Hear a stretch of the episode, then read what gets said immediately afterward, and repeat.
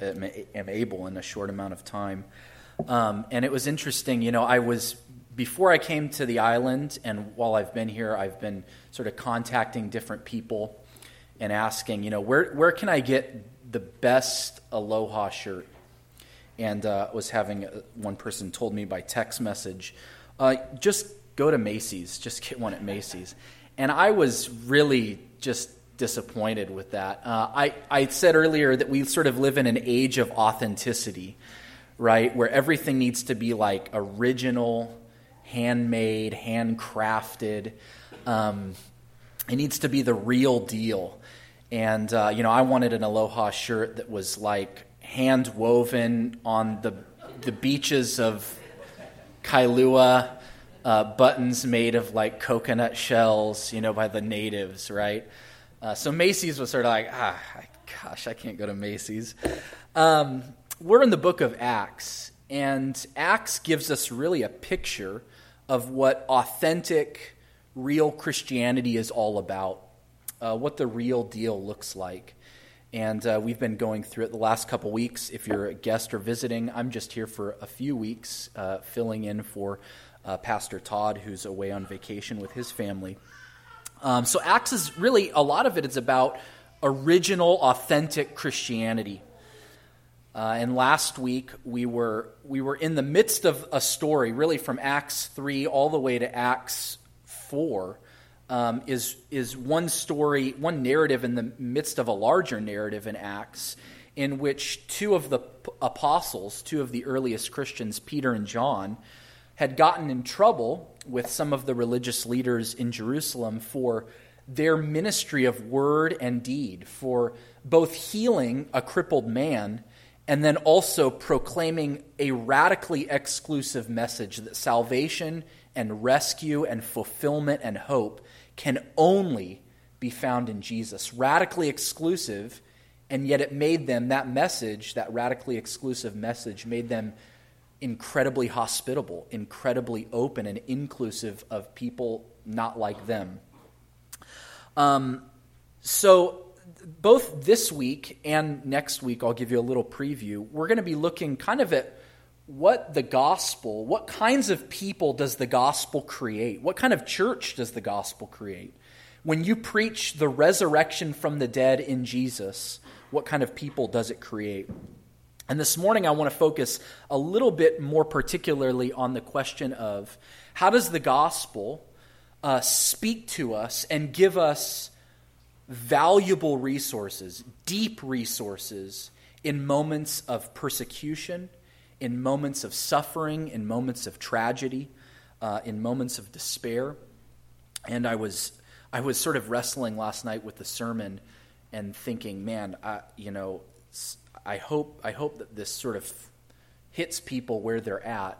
Uh, and then, of course, you know, you turn on the news this morning and you just see that our whole world is just full of brokenness and despair and tragedy. Um, so that I hope that my prayer this morning is just that the gospel hits you right where we all are in the midst of a lot of brokenness. Um, so I, I think that the gospel speaks to us in, th- in three ways. It gives us at least three uh, truths um, resources to draw on uh, in moments of tragedy and suffering and unspeakable despair. And those three are this. This is what I want to focus on this morning. Uh, first is that the gospel gives us a community to identify with suffering. It's a community that identifies with suffering. Uh, the gospel gives us revelation that gives meaning to our suffering. And then the gospel also provides a, it provides a deep kind of prayer life, a, a deep prayer life that gives us strength in the midst of suffering. So, a community to identify with suffering, revelation to give us meaning in suffering, and then prayer to give us strength in the midst of suffering. So, first, a community to identify with suffering. Um, we, you've heard it already this morning eh, from various in various different ways, but the church is created to be a fellowship or a community of cross bearing, burden bearing friends. Um, in, so if, you, if you're familiar with the story, Acts 3, Acts 4, uh, Peter and John have come under immense suffering and persecution at the hands of the religious leaders. And what does, what does verse 23 say? That on their release, Peter and John went back to their own people. Uh, our ESV says their friends. Uh, uh, NIV says their own, their own people. Uh, and that's important. You know, in a culture of isolation, of loneliness, of despair and suffering, friends are vital. You need people to do life with. Um, but the church is more, uh, I want to ex- maybe hopefully expand your vision about what the church is. It's potlucks and coffee are phenomenal. Uh, we're going to have a fellowship meal after church today that I hope you all come to. Um, those are phenomenal things, but the church is far greater, far deeper than that. Um, and Acts gives us a vision. It just it gives us a little clue, and it, the, some of the clues are here in Acts four. Uh, but Acts, what Acts is really doing as a whole is showing us that is showing us a theology of how Jesus and the church are now the true temple, where God's presence is manifest, where God meets with his people. Um, so go with me here for just a, for just a moment. Acts 3, if you have your Bibles, you can open them up, you can flip to this. But Acts 3, verse 1, where are Peter and John when they heal the crippled man? On one, one day, Peter and John were going up to the temple. That's important, that's super important. Uh, they're in the temple, healing a crippled man, showing uh, the presence of God in power and majesty and glory. Then, if you flip over a couple of chapters to um, Acts, uh, Acts chapter 6, Stephen, who's an early Christian, um, an early follower of Jesus, he is seized by the religious leaders when he begins to speak against the temple, verse 13 of chapter 6. Um, For we have heard him say, this is the religious leaders, this Jesus of Nazareth will destroy this place, that is the temple, and change the customs Moses handed to us. So in Acts 3, Peter and John are at the temple. And in Acts 6 through 7 and 8, one of the, the first martyr, the first person, the first Christian killed for their faith, is killed because they're speaking against the temple. That's fascinating. What I believe Luke is doing in this passage is showing us that God's presence is no longer with the temple in Jerusalem that was destroyed, but is ultimately and, and ultimately manifest and fully manifest in the people of God, in the Christian community. Um, and then where I'm getting that in Acts 4 is you see, right, drop down to the very end of the passage. Um, notice this is an unusual kind of prayer meeting that the church has. They come together, they pray, and then the pl- literally the place that they are in is shaken. There's an earthquake, and they're all filled with the Spirit. Luke is doing something marvelous here. He's drawing on Old Testament language um, from the book of Moses, the books of Moses, and uh, some of the historical books in which, when God's presence is manifest, think about stories of Mount Sinai. When God came down on Mount Sinai, the mountain shook; it trembled, uh, and his, as His Spirit came and dwelled on that mountain, uh, that place shook and trembled. Um, in Isaiah 6, where Isaiah has a marvelous vision of the Lord and is filled with the Spirit so that he can uh, be commissioned and sent out to prophesy, uh, Isaiah records for us that the temple shakes. So, what Luke is indicating here is that God is now manifest with the Christian community, with his church. Um, th- those were what he's doing is echoing. He's echoing what happened in the Old Testament when God came down and was present with his people. And notice that the temple, the temple never was, in the Old Testament, was a place of escape. It was never a place where all the holy people came and huddled together. It was rather a foretaste of something new that God was doing in the world. It was to be a sign that this is what I'm going to do when I begin to renew and restore all things.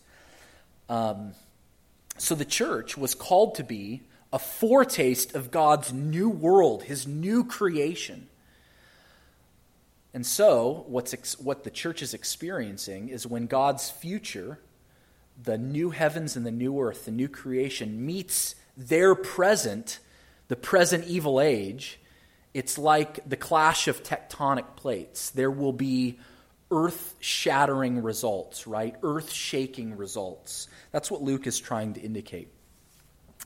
Um, what does that new world look like? What does that new creation look like? Well, Acts, I think, gives us a hint in this passage, and this is a theme that comes up over and over again in Acts, is that God's people will now, because they're imaging and reflecting God's beauty, they will begin to identify with people who are suffering. Uh, notice what's happening. The church is marginalized, persecuted, they're under immense suffering and tribulation.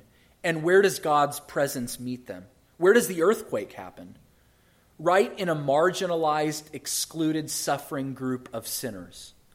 Uh, that's where God's presence meets them. God is saying that He will identify with them, with people who are suffering. See, Peter and John came to their friends, they came to their own and were embraced.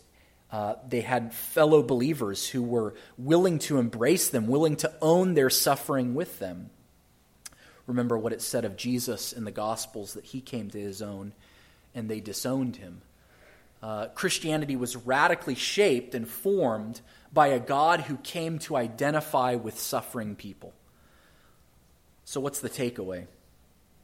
The takeaway is that the church, you and I, need to be the kinds of people who identify and reach out and move towards people who are broken, people who are hurting, people who are suffering, people who are going through unspeakable tragedy. Why? Because that's what Jesus did. That's who Jesus is. Uh, and Jesus' presence is with us in the church. Uh, so the community is to be a, a, a, group of people that identifies with suffering. It's to be a resource for people who are hurting. But secondly, uh, the gospel, I think, and here in Acts 4, we see that God has given us revelation. He's given us a book that gives meaning to our suffering. So, how does the Christian story make sense of suffering? Well, here I've been reading this past week on um, on a lot about race and how the gospel affects our view of race and um, how God has created the world incredibly diverse. Um, and I've been reading a lot of Martin Luther King. And uh, there's a story of Martin Luther King, January 27th, 1956, in which uh, King found, he, it was uncovered, but uh, he found 12 unexploded sticks of dynamite on his front porch. Um, he, as many of you know, was assassinated, had numerous assassination attempts on his life. Uh, and this is what he said about that event. He says, We do not know what we truly believe or what our theology is worth until our highest hopes are turned into shambles of despair, or we are victims of some tragic injustice and some terrible exploitation. And the author that I was reading that's quoting Martin Luther King said, that what sustained Martin Luther King was a sense of God's love, which gave him the interior resources to bear the burdens and tribulations of life, come what may. What sustained Martin Luther King was the sense of God's love, which gave him the interior resources to bear the burdens and tribulations of life, come what may. See what the author is saying? See what Martin Luther King is saying? That the gospel gives us a record. It gives us a story. It gives us a book that give, makes sense, gives meaning to our suffering, gives us meaning in tragedy. Um, and that might come to a shock to some people, maybe you even this morning, that tend to, um, if you're like me, tend to read the Bible as a, as a list of rules or or as the Jesus Storybook Bible, one of my favorite translations says, it's, it's not a book of rules, primarily a book of rules to follow or a book of heroes to imitate. It's all one story. It's all one story about a king who came to bear our suffering and identify with us in suffering and give meaning to our tragedies and our sufferings. Where am I getting that from? Well, look at the way that these early Christians are reading their Bibles. It was radically new. Uh, the way that they're understanding Psalms, like Psalm, like the Psalm here, Psalm two, was was something totally new. Uh, it was something that they had been taught for 40 days by Jesus on how to do, and here they are demonstrating the deep resources of the story that God has given us in the Bible.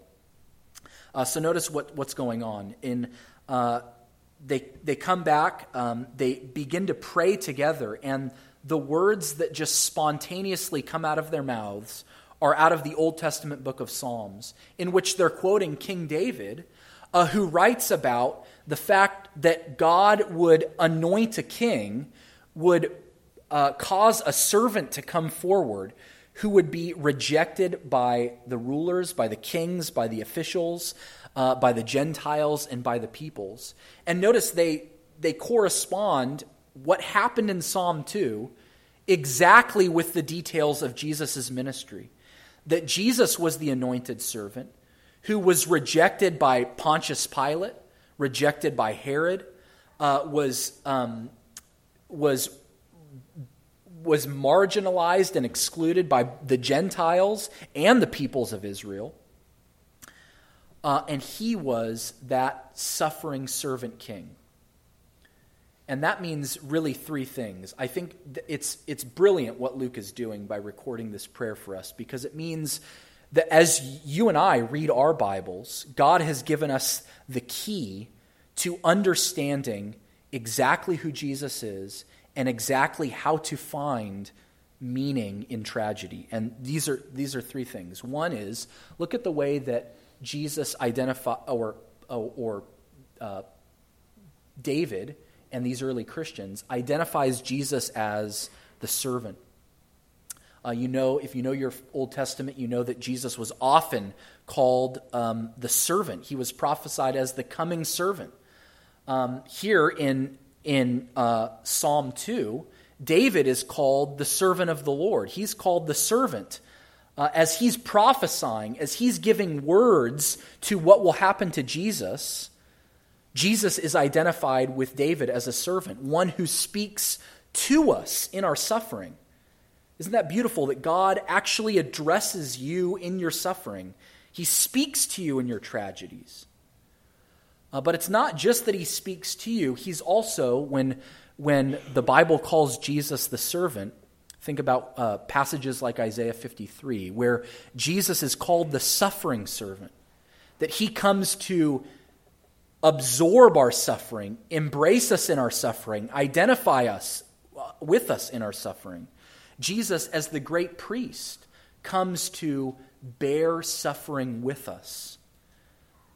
Uh, but notice also who Jesus is. He's the anointed king. He's the servant who's also the anointed king. He's the one who marvelous, marvelously, as the apostles here um, include in their words, that Jesus is now the one who's overruling who's working through our suffering.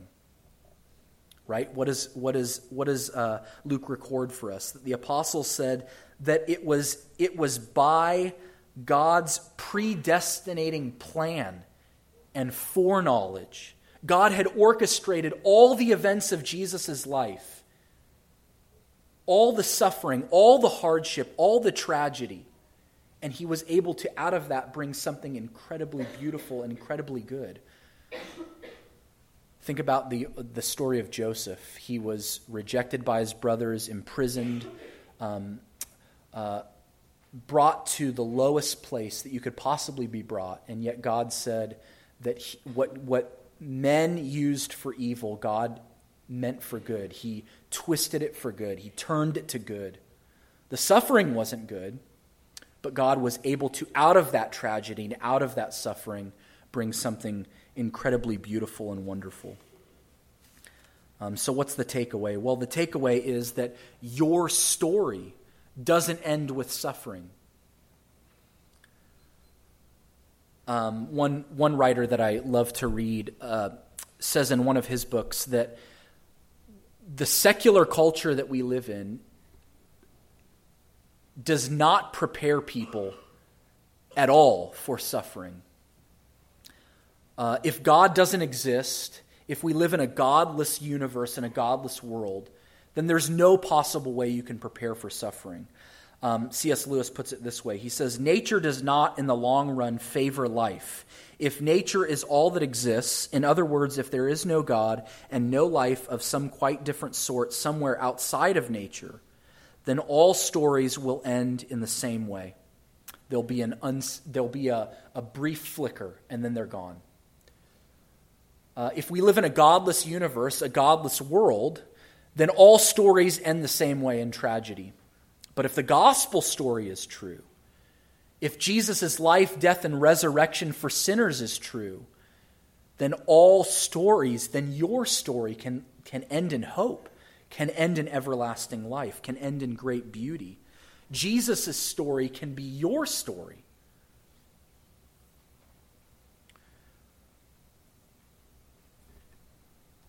I think it's important to point out here that, um, right, the scripture, the Bible, God's revelation doesn't give us an answer to why. It doesn't answer all our questions about suffering.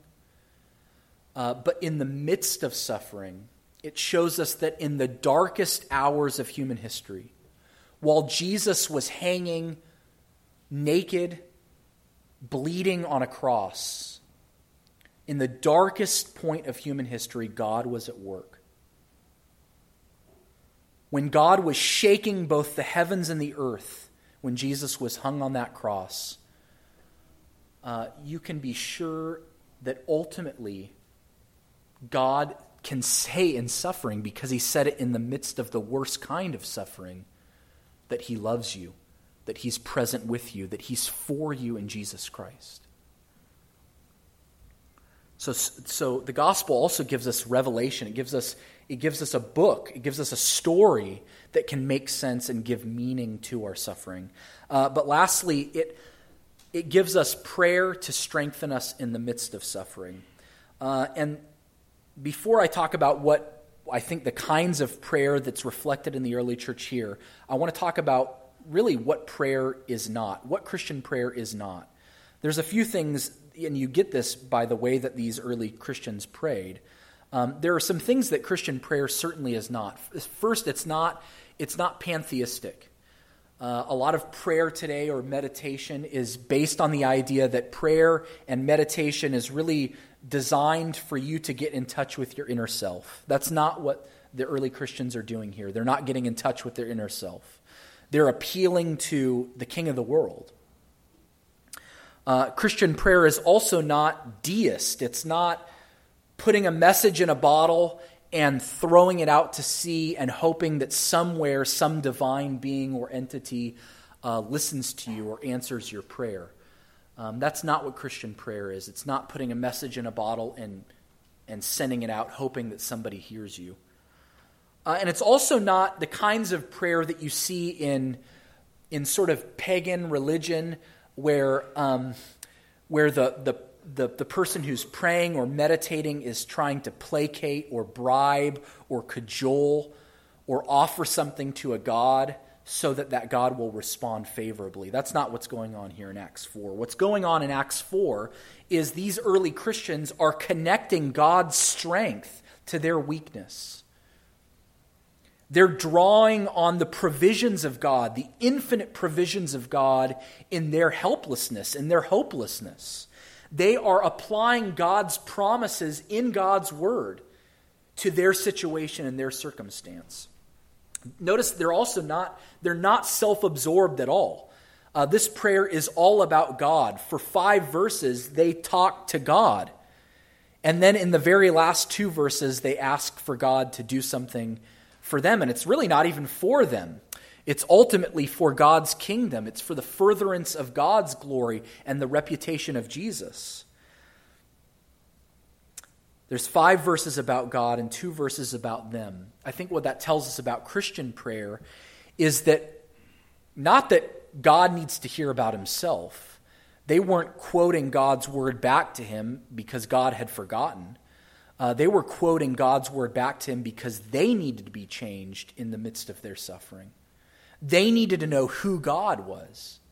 And I think what that tells me about Christian prayer is that when your circumstances don't make any sense, when the actions of God don't make any sense, when God's sovereign and providential and predestinating power don't make any sense in your life, then you need to, in prayer, run into the arms of His character, of His attributes, of who He has revealed Himself to be in His Word.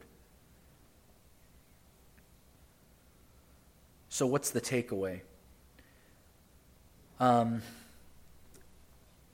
the takeaway is several things, at least several things. One is that oftentimes in suffering and tragedy, there's not much else to do but to pray. Uh, notice what these disciples don't do. They don't rally, uh, they don't stage a public demonstration, they don't write to their congressmen uh, complaining about the injustice that's done. They go to the only one in the universe who can hear and listen and act on their requests. They go to God. Sometimes that's all you can do in the midst of suffering. Um, but also notice what notice what characterizes this Christian community. They're the kinds of people that know who God is in a deep and profound way. A lot of times, I think we can uh, we can sort of brush aside doctrine, uh, brush aside knowing who God is, brush aside studying His Word. But notice what the Spirit is doing in this passage. The Holy Spirit is using the Bible, He's using teaching, He's using doctrine, He's using the attributes of God, He's using theology, and He's inflaming it. He's bringing it to bear on the circumstances of these men and women. Uh, that's what the Spirit does. He works with doctrine, He uses the gospel uh, to ignite our hearts, to inflame our hearts for witness, for evangelism, for service, um, for comfort in times of suffering and despair. So, what, what as I was thinking about this passage this week and meditating on it, I, I think one of the things that oftentimes prevents, at least me, from going to God with this kind of prayer, with the kind of prayer that raises and just brings everything that, uh, everything that I am, everything that um, I know that I need before the Lord, is that oftentimes I think what happens is I read passages like this and expect that God will respond in an earthquake like he did in Acts 4 we expect often that God should respond to us in the way that we in the way that we would like. And oftentimes our prayers at least for me feel like they're met with emptiness or silence. Um, does that does that ever happen to you where you you you have this great anticipation, this great expectation that God would meet you in this sort of earth-shaking uh, experience like these early disciples, and instead you're met with emptiness. Uh, what do you do in moments like that? Well, a couple of things. Notice how completely different these disciples, their, their complete experience has changed. In Luke 22, remember in Jesus' greatest hour of need, in Jesus' darkest hour, he invited, he welcomed his disciples to pray. And remember where he found them? Asleep. And here they are in one of their greatest hours of need. The, literally, church history is standing on the edge of a knife. It's their greatest hour of need. And they're praying. What's something dramatically has changed from Luke 22 to Acts 4. Something profound has happened and it's this. I think, I think at least three things has happened that has radically and profoundly changed these, these disciples and led them into a, um, into a deep, profound kind of prayer. The first is this that in Jesus' greatest and darkest hour, he was praying not only for himself, but for these disciples, for people like you and me that's written all over the end of the New Testament. John's high priestly prayer. Jesus prays for people like you and me. In his darkest and greatest hour, Jesus was praying for you. So you can know with confidence, with assurance that in your greatest hour, in your darkest hour, Jesus is listening to you. Jesus is acting, he's responding. In Jesus' greatest and darkest hour, he was praying for you so that you can know that in your darkest hour, that Jesus is listening to you. Um, second, on the cross, Jesus was praying, and his prayer was met with a profound, ultimate, eternal kind of emptiness. My God, my God, why have you forsaken me? Jesus' prayer was met with a kind of emptiness you will never experience because Jesus was on the cross embracing all our suffering, all our sin, all our shame, all our guilt, so that you can know, you can be confident, you can be assured that God always listens to your prayer.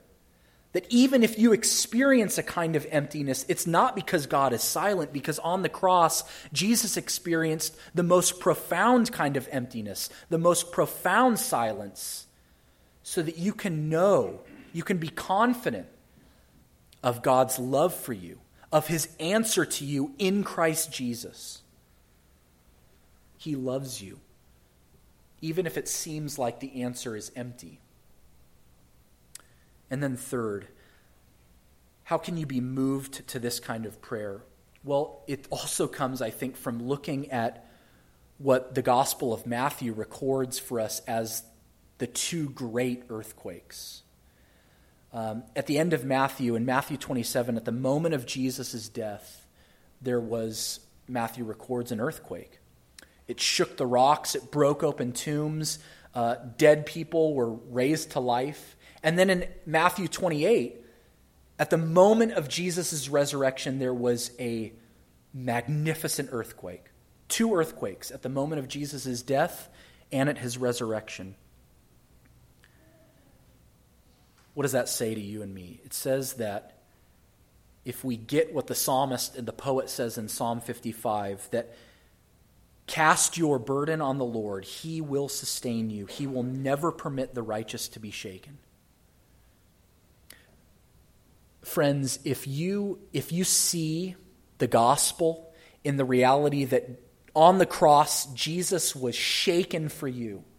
In God's wrath, he underwent the worst kind of quaking and shaking so that you will never have to. And at his resurrection, a power was unleashed that is even now shaking the heavens and the earth. A power that is for you if you're in Jesus Christ then you will know that you will never be shaken. You can have a kind of boldness and confidence, a kind of confidence in the worst kind of tragedy, the worst kind of suffering, the worst kind of weakness and affliction. You'll know that on the cross, Jesus bore for you God's wrath that shook him to his core.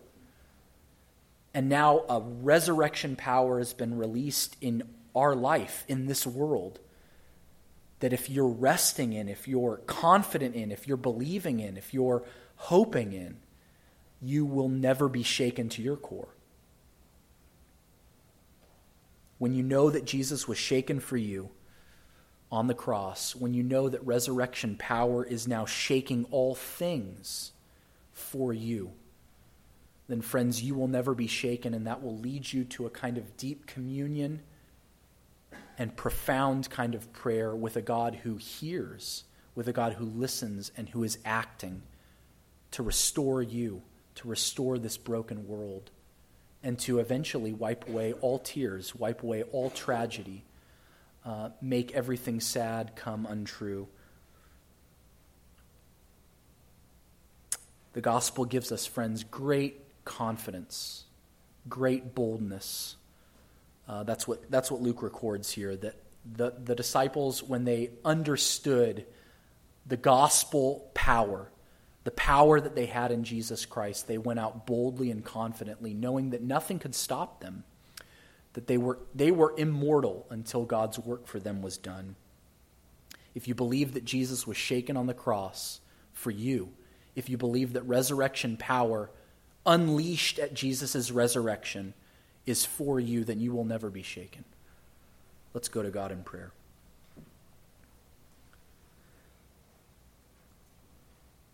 Father, we thank you that you are the creator of the heavens and the earth, the sea and everything in them.